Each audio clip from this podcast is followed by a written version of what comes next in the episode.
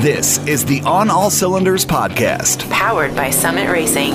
Your hosts for today are Summit Racing's Al Noe and Justin Wiederman, with special guest Cleetus McFarland. Here we go. Welcome to the Summit Racing Equipment On All Cylinders podcast. I am Al Noe, joined by my friend and coworker Justin. Today we are going to be interviewing a great American success story, Garrett Mitchell, also known as the world famous Cleetus McFarland. Thanks for having me. So, first things first, we want to talk about how in the world did you come up with the character Cleetus McFarland? It is epic yeah. and legendary at this point. What was happening? What went through your head? You went, you know, I got something here. Well, you know, I can start from the very beginning and I'll kind of shorten it up. But I used to work for a company called 1320 Video, still a great friend of mine, owned by a guy named Kyle Loftis. And I always made these goofy skits, and uh, I was kind of the man behind, you know, either the cameras or the social media and stuff. And Kyle filmed me doing a funny skit, and I, you know, he said, "We're standing here with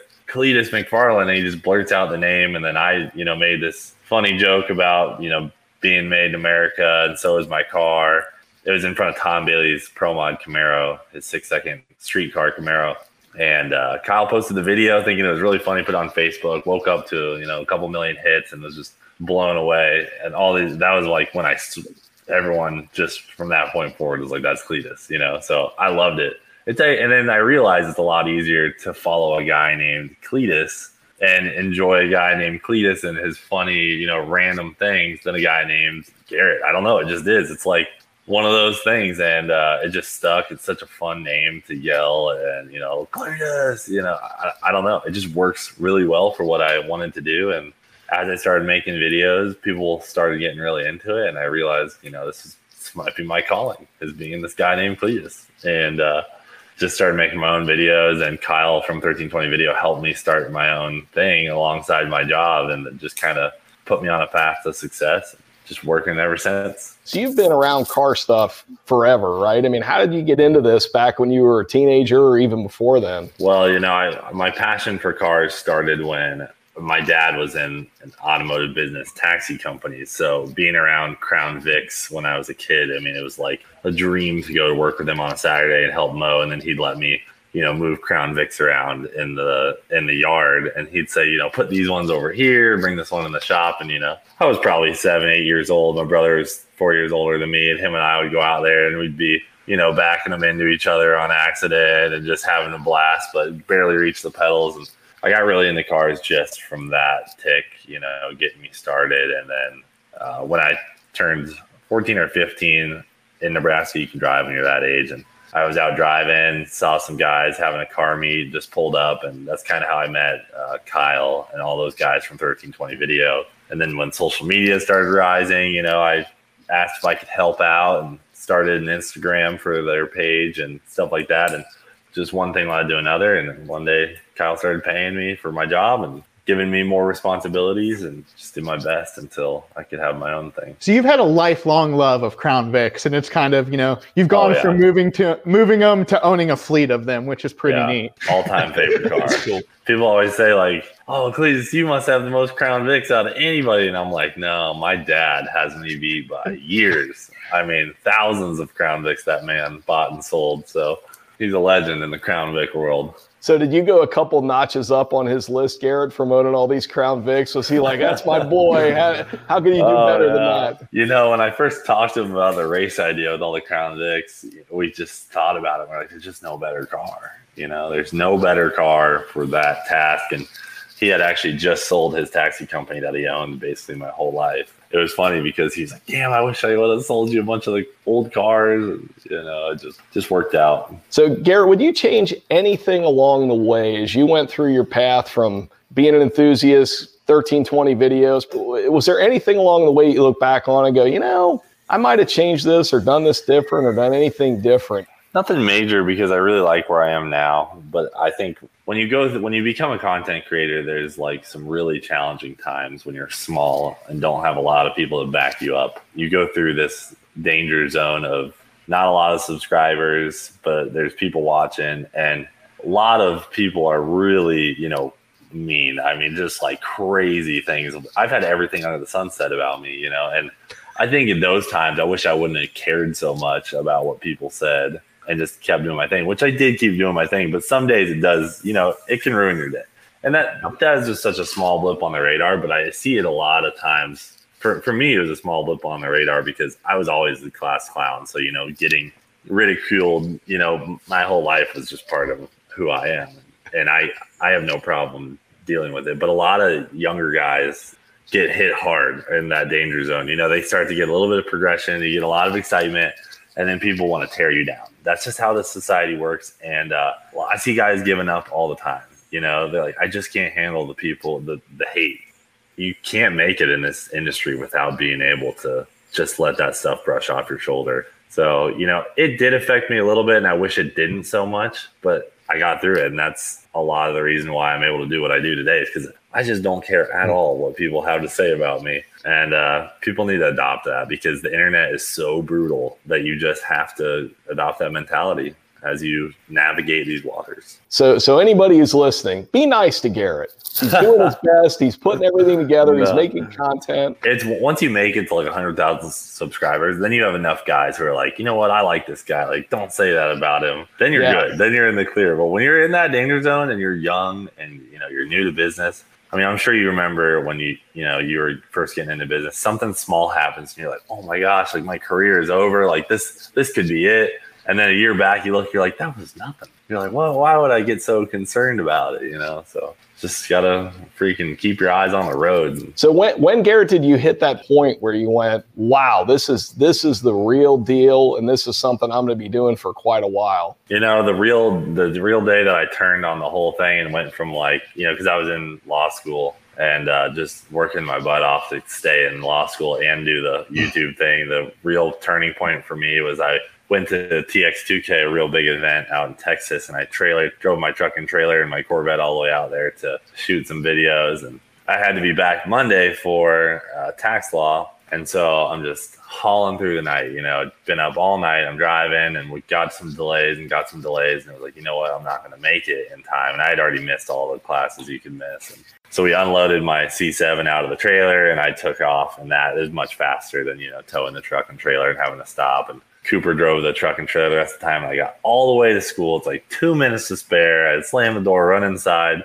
and uh, the professor turns on like a video that was an hour and a half long on tax law, like something I could have watched from home. And I remember walking out of class that day, and I just called my parents because you know that's that was that's my rock you know my family and i was like hey guys i'm just letting you know like this is it i'm done with law school i'm dropping out it's my last semester and I'm going full time with the YouTube thing. And my parents, you know, didn't have so much resistance because they were excited for me. But I did get calls from, you know, my grandparents and stuff. They're like, you know, what are you doing? You're chasing this dream to be this guy named Cleetus on the internet. Like, what is, what, you know, what are you thinking? And I'm like, I just had to make that call. You know, I was starting to make some decent money to pay for everything I was doing. And, you know, there's so much uh, good support from the the people watching. And I just was like, you know what, I got to do what I want to do here. Definitely not stay in law school. Just started making videos every day, and the rest is history. So, do you have any in all the builds and projects, Garrett? And we could probably spend a whole nother segment, well over an hour, just talking about the builds and projects. Do you have any that were like your worst nightmare? Yeah, I have one that I feel like tops everybody's story, nightmare story. I uh, we built Toast, our burnout car, two years ago. 632 big block, all the right parts, all the right stuff. Put a big blower on it because we wanted to go over to Australia and compete in their burnout contest, Summernats. And uh, we built the car pretty fast. Like we had to have it done in a month and a half to put it on a put it in a container to go to Australia. And you know the event is relying on us because we're promoting that we're going to be there. All the sponsors who helped get the car together relying on the fact that we're going. I'm heavily invested in it. The viewers are heavily invested in it. Car's having major problems. I mean, hurting the motor on the dyno a couple days before it was supposed to leave. Overnight in pistons, overnight in bearings, whole nine, slapping it together, getting barely any sleep, and then putting it in a container and not done. So now I gotta wait six weeks to get there. And then I'm getting pictures of the car at the port that fans had taken the car out of the container to take photos with it. I don't even know where it is. Someone just posted on Facebook, and like the car, the car is in a container that's tagged. It's not supposed to be out of the container until it's in the possession of the event's hands. So I'm seeing pictures of the car before it's even arrived in Sydney, Australia. So like you can imagine, my stress went from all right, this car is got problems to like now, am I even gonna get my car? At this point, I'm like, hopefully they just steal the thing because then I can go over there and just drive someone else's car, you know. So whatever. They end up uh, getting the car. There was some minor damage to it from shipping. I don't even care because it's just third gen Camaro. Like it was already a little bit beat up. And uh, we get there. We finally get the thing started up on some Australian methanol. Things smoking out the breather. Like you know, I'm like, oh my gosh, this thing's toast. You know, the crank pickup was given a false RPM, uh, false rev limiter, and just just problem after problem. But we were out of time. They're like, it's time for you to do your skid. I'm like, whatever. I pull up, man. There's like freaking forty thousand people. It's our biggest event of the year, and I freaking light tires off, tip it in. Back of the car starts a tire fire huge, huge tire fire. I mean, the whole back of the car is up in flames. I stayed in it for about five more seconds. Motor completely blows up. We're talking, and I hit the wall. So we're talking 10 seconds. I caught the car on fire, blew the motor, and wrecked it in a, in a different country that took, you know, three months to get the car there and us there. So 10 seconds, blown up, crashed, on fire and I just got out and I'm like, at least we did something cool, you know. So every the crowd was super fired up about it because it was really cool. I mean, it blew up, made this massive fire, and then this horrific sound when it blew up. So they were all fired up. But then it was like we're there for another week, which was too much time for me to not do anything. So I freaking called up a parts distributor over there, found a motor, big block, drove three hours back to Sydney, got this big block, drove back whole nine yards is we stayed up all night, got a motor in it, went back out the next day.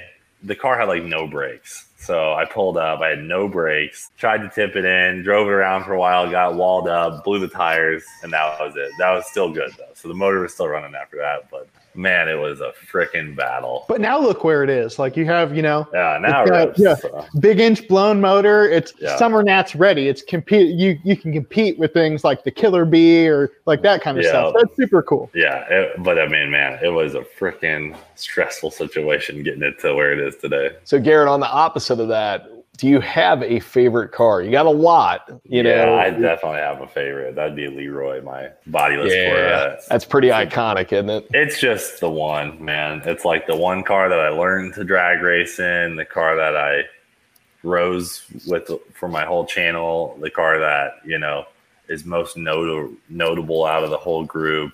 It's the most fun for me to drive. It's definitely the most violent and crazy and exciting just when Leroy's running good, man, it's like that's the best. So from driving going from Leroy to the El Camino, it's Leroy that's all stripped down and it's bare. It's race car. Is the El Cam- like getting in the El Camino? Is it like driving a Cadillac? Yeah, it's luxury.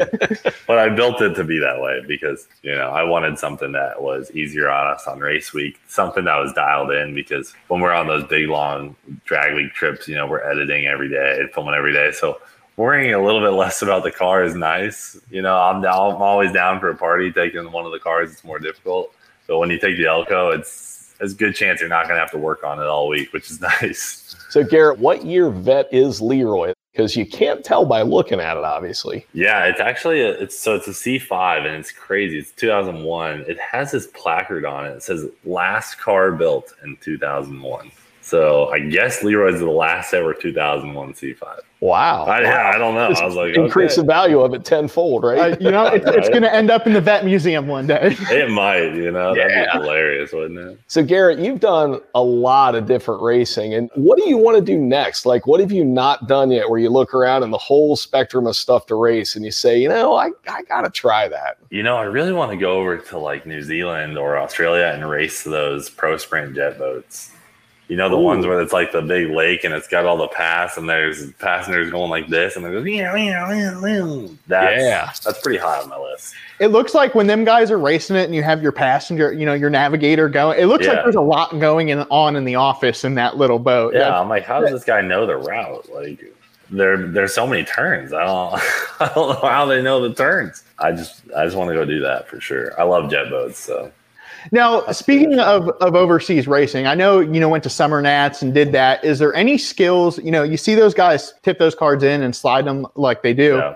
Is there is there anything that you know translates from like your drift? You know, you've got recently into drifting that kind of is there a similar driving style or is it apples to oranges? Yeah, no, I think drifting is definitely probably the closest thing. It's it's kind of hard. I think there's a lot of uh, like just luck and and and uh, burnouts. I mean, when you tip a car over, like when you're you know when you enter and you're doing like 40 or 50 mile an hour and you tip it in, like there is a good chance you're going to lose control right then and there. So it just kind of is how the car comes around because the pad varies in grip all day. And some cars vary in grip and power. And if you have issues, I don't know. I think a lot of it's, it's like its own driving set. And a drift car, you're really not doing that style of stuff, just letting the car go wherever it wants to go. But I'm surprised at how much skill it does take to like do a legit. If you went and watched like a pro level burnout in Australia, you know, burnouts don't seem like they can be like a skill based thing. But you watch like a, a, guy, like a beginner guy, do a burnout, and then you watch one of these pros do it in Australia, and you're like, holy crap, like, that was amazing. Like that guy just, I don't know, it's just impressive. Like they, these guys do some crazy stuff. It's pretty cool. I can safely say I've never seen a sad person doing a burnout. So yeah, that's true. oh, sometimes I just like when you're on the return road and you're pissed off of your drag car, I'll just floor it and just light the tires for like 100 feet. I mean, you shouldn't do that, but sometimes I just have to. So recently, you've made your fastest pass you've had in in the you know in the El Camino. Tell us a little bit about that and how that's you know the El Camino's developed for you. Yeah, we're pretty pumped on the El Camino. We actually found out that the rear end was in a bind last or yesterday. So you know that that could be a problem. We were having a lot of problems with traction. You know, like we make the car go 60 feet and then rah, blow the tires off. So we've just been battling that. It's not that there's a power is an issue or car has everything. It just couldn't get down the track. yeah, I've seen I've seen recently you guys have battled suspension setup issues, and that's something yeah. important. You know, chassis setup is just as important as you know building a big motor or spending a bunch of money on parts. Having someone that you know knows how to set up a car and setting up a car right is just as crucial as oh, like yeah. essentially spending money. Right. Yeah. I mean, all my other cars have just been like stock suspension stuff. So to have a four lane car and learning all that, I'm like, geez didn't realize how important this stuff was. All my other cars, I just kind of put stuff on them and try it. And if it works, it works. You know, this thing is like, if you don't have it right, it's not going to go down. So, Garrett, do you have any plans? I know that if you look in the automotive space right now, there's a lot of talk about electric vehicles, EV this, EV that, EV yeah. swap, do this, do that. Any interest in that stuff at all? You know, I mean, I do think the instant torque is cool but there's a lot missing. You know that like it's the fun part about racing is the sounds and. But I mean, man, it'd be nice to not have to work on my stuff much. But it would also suck to get zapped really bad. so I mean, they each have their pros and cons. I think no matter what, the electric stuff is coming. You know how long it's going to take to catch the fast combustion stuff. I don't know, but we're ready to do whatever. Like I think there's an electric car in our future. I just don't know how much it's going to cost that's the thing is like how much is it going to cost drag racers to build an electric car? You can basically make anything work out of a junkyard right now. So it's hard to say. So I don't know. I, I just kind of have been sitting back and watching and I'll I'll do whatever is is fun and exciting. And right now electric is not fun and exciting for me. So you know, it is funny because I mentioned we had Don Garlits on earlier this year, and he and other people have had a goal to go 200 in an electric dragster, basically you know, you think about that today and it's like, how many guys go 200 on like drag week? I mean, it's just like matter of course. And here you have Don Garlits, one of the most ingenious, inventive people ever in racing, and he's struggling to get to 200. Yeah. How about speaking of people that we've met and people you've met? Have you met anybody where you've met them and said, I cannot believe that I'm sitting here talking to this person? I'd say for sure my biggest one, you know, I, I've always had a couple guys on my list that I wanted to meet. That'd be Adam Savage from Mythbusters, Jeremy Clarkson, Jay Leno, and Travis Pastrana. Like those were my top four. And I, this last year, I get, this year I got to meet Travis Pastrana, and he rolls up to the track, and like I knew he was coming, so I was all excited. He came into the track and was just like, "What's up, man?" I was like, "What's up?" And he's just like, you know, hanging out. He gets in his limo and starts drifting it, and I'm like, oh my god, I'm like, Travis Pastrana's here. I'm like, I'm gonna go get in my car, and we started drifting together. He's everything I ever thought he would be and more, and uh, this is amazing. That's just it was cool. So I still, you know, I've done a couple things with him since, but I'm still like really excited whenever I get to hang out with him. Let's talk a little bit about the um, Freedom Factory. Did you ever think you were, you know, five years ago, did you ever think you were going to be a racetrack owner? No, I, I knew about the Freedom Factory, but one like I never even imagined it as a a place for us because Bradenton Motorsports Park, the drag strip we're always at, is connected to the Freedom Factory. So I always saw it back there, and I was, like, man, that place is shot. I'm like, that place is cooked. You know, you drive by, it's abandoned. And I always wondered kind of what what the deal was. I knew that you know it had gone bankrupt and shut down in 2017, and just never clicked to me. But as you know, YouTube and the law cracks down on doing stuff on the street, you know, it affects your monetization, things like that. I really did need a place to start doing stuff. And one night I was at dinner with Victor, the owner of the drag strip. We were talking about it. I was like, dude, that's honestly the perfect place for me to do all my stuff. He's like, yeah, you're kind of right. And so luckily the track had been for sale for two years already. So I called the owner up and we made a deal. That was it. It just happened that fast, like a week. Yeah, and you've certainly you went into it running. So the track was in, you know, a little bit of a state of disrepair. You've put bleachers in, lights, you repay parts of the track. You've gone tenfold into this. I just love having people there. It's like the best place ever for spectators. It only holds a little bit of spectators. It's such a small racetrack, but the people who do get in just have the best time ever. So I love I love that aspect of it. And it's very cool to see someone like you keeping, like I said, a local racetrack alive because we've all grown up with our local racetrack. Yeah, it sucks seeing them close left and right. So it's it's uh, exciting when they do pop back up. I wish I could support more tracks. Honestly, it's just it's tough, man. Going back to the internet people, you know, they're all complaining and moaning that these tracks are closing, but they're the last, they haven't gone there for five years. You know what I mean? I try to make it out to every event that I possibly can, even if I, you know, just pop in for 10 minutes, just, just to support and show some love. You know, Bradenton, we are lucky to have super strong tracks, but there's places in this country where it's not looking so good for you know their racetracks and people got to step up and go out and support that's the only yeah. way to keep them going everything starts on the racetrack and if we don't keep those little guys around it's like i said it's it's not good well and a yep. lot of people think like they watch a say an nhra national events it's televised it's on tv and a lot of people think well, I go to my local track and I don't see that. Well, you think of racing like a big triangle. That NHRA grouping is the top maybe 10% of that triangle. Yeah. The other 90% of the people that are at their local tracks, bracket racing every weekend or doing fastest streetcar shootout stuff, no prep events, whatnot. There are so many different ways though to get out and enjoy it. And, and Garrett, I'm glad you mentioned that because it is important for people to go out and participate and go to your local track. And when you look down the road and you see a track closing and people go, oh, that was terrible you got a great point. When was the last time you went out there? When was the last time you supported it and went out to see a race on a Saturday and actually did some some things out there? Whether you race or whether you just spectate, doesn't matter either way. But that track's got so much overhead that it's somehow got to pay for. And if people stop going, they can't pay their bills. So it is most important to support your local racetracks we're real fortunate that we've got a couple tracks around us. But you're absolutely right. There's a lot of places in the US that don't have the support for their local tracks. And rather than seeing these die, I think all of us need to be going out and participating in our tracks and getting out and supporting the owners. It's super important. And we can't lose sight of that or else they're not going to be around. Yep. So with Les Mullets, I wanted to ask you the last event, a lot of competition. I don't want to say a lot of controversy, but it was a lot of good racing, especially at the end. Are you noticing the racers a lot more smack talking, a lot more people saying, I'm coming to take my win and, yeah. and I'm coming, Garrett, I'm bringing it? Or are they still kind of chill and kind of a relaxed environment? Or is it or is it getting pretty competitive? There's a couple racers who have now been out there like three or four times and, and gotten fifth to third place. So I think there's a lot of people gunning for Les Mullets. I personally think I need a win. You know, I won the first Freedom 500, but I'm coming for a win at Label. As me and Bowman talked about it, we're not playing around. We're going to try and get a W.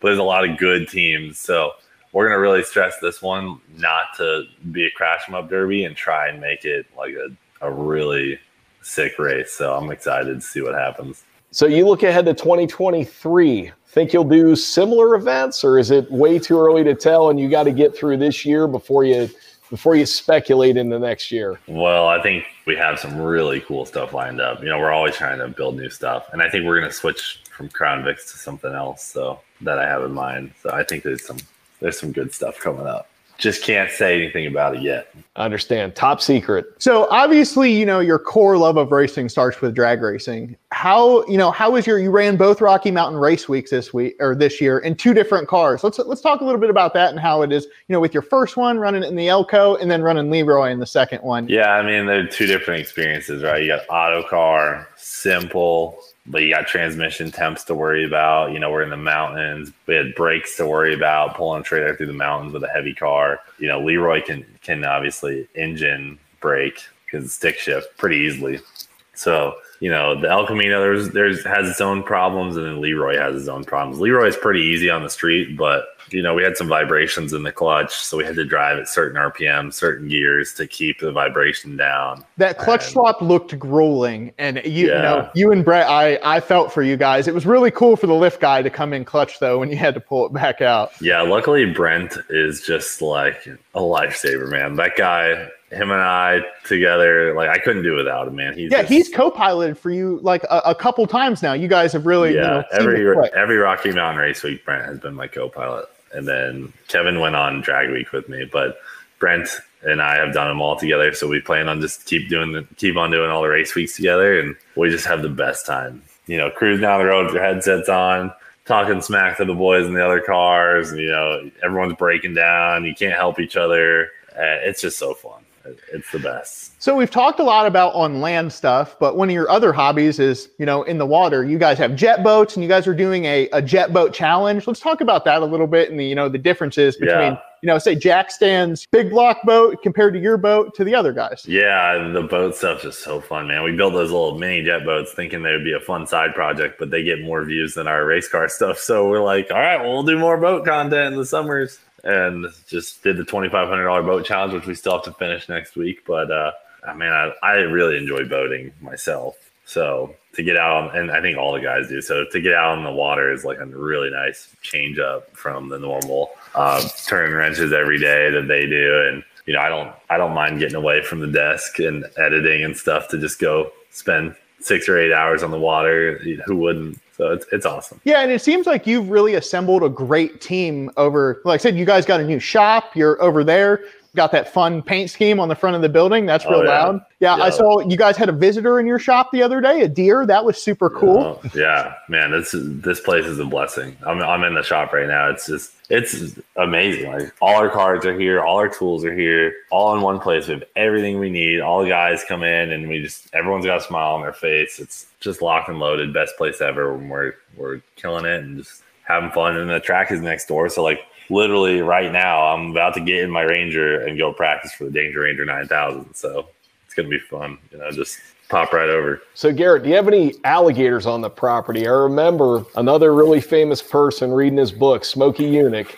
and at his shop in Daytona, they had an alligator that would come into the shop, and on a Friday night, they'd go pull the alligator out from under the bench and have wrestling time. It, it's a great story. If you ever get a chance to read Smokey so Yunick book, it's awesome. But I'm guessing, I don't know if you wrestle alligators, but lo- being where you're located at, you probably have some on the property. And if they ever come out on the surface when you're in the middle of drifting or something, and you're like, oh man, I don't want to hit the alligator. We've had one gator in the track, and it was a little one that a bird brought in. But other than that, I mean, the only things we've had in the track, um, we we have a lot of raccoons. There's gators around. We have gators in the ditches, but not in the racetrack. Only in the ditches outside and in the ponds. Uh, we've had a couple gators removed from ponds on the track properties, uh, just because they had like babies and stuff. So it was like an infestation, and that's that's when you want to move them before they get everywhere. But uh, I get them at my house. I get them all over. We haven't we haven't wrestled with any. I did get attacked by a deer last week, so that was probably the most wildlife we've had. You know, that was on the on the YouTube channel. You can check that out. and then we saw, yeah, we like there's a gator in yesterday's video on the jet boats. So there's a lot of wildlife in Florida that's just around the shop all the time. It's pretty funny. Garrett, out of all the cars you own, what do you not have that today, if you could say, I want to buy that right now? And there's always stuff I know because I love watching when you do a reveal, like, yeah, look what followed me back to the shop, and you have Yeah. a boat or No, whatever, you know. I already Yeah. have that one dialed in. Superbird. Superbird, yeah, yeah. Yeah. You know, we we drove so that Tesla we had, we went down to Arkansas and and we were dumb enough to drive the thing down there and do the charge along the way and all that stuff. But we get down there, we go to the land speed event. We met some guys from a place called the Garage Shop out of North Carolina. And it's the coolest thing. They took a Superbird body and a Ford Talladega Torino and they reignited the Aero Wars on modern Cup chassis. And if you get a chance, I'll give them a shout out. Aaron, the guys down there are unbelievably talented fabricators. I think if I remember right, the Superbird went like 224 in the mile and the Talladega went like 225. It was so wow. close.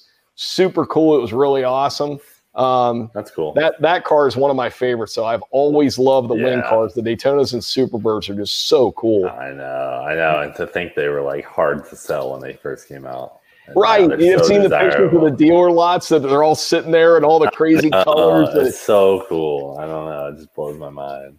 Like that even makes them more desirable, you know. Like, There's something about four foot of wing in a Hemi in a Mopar that just, you know, oh, yeah. that's that's something that, that you just can't go wrong. Yeah, I'm all about it. Just like I said, put the smile on anybody's Those things face. are so long they might not even fit in our workshop. I mean, they're the biggest cars known to they're man. and those adds like two and a half feet onto them. And uh, yeah, th- those cars are super cool though. I love those. Garrett, would yours be kind of a stock resto or no? You want to you want to uh, mod it and probably uh, put a turbo or two on it?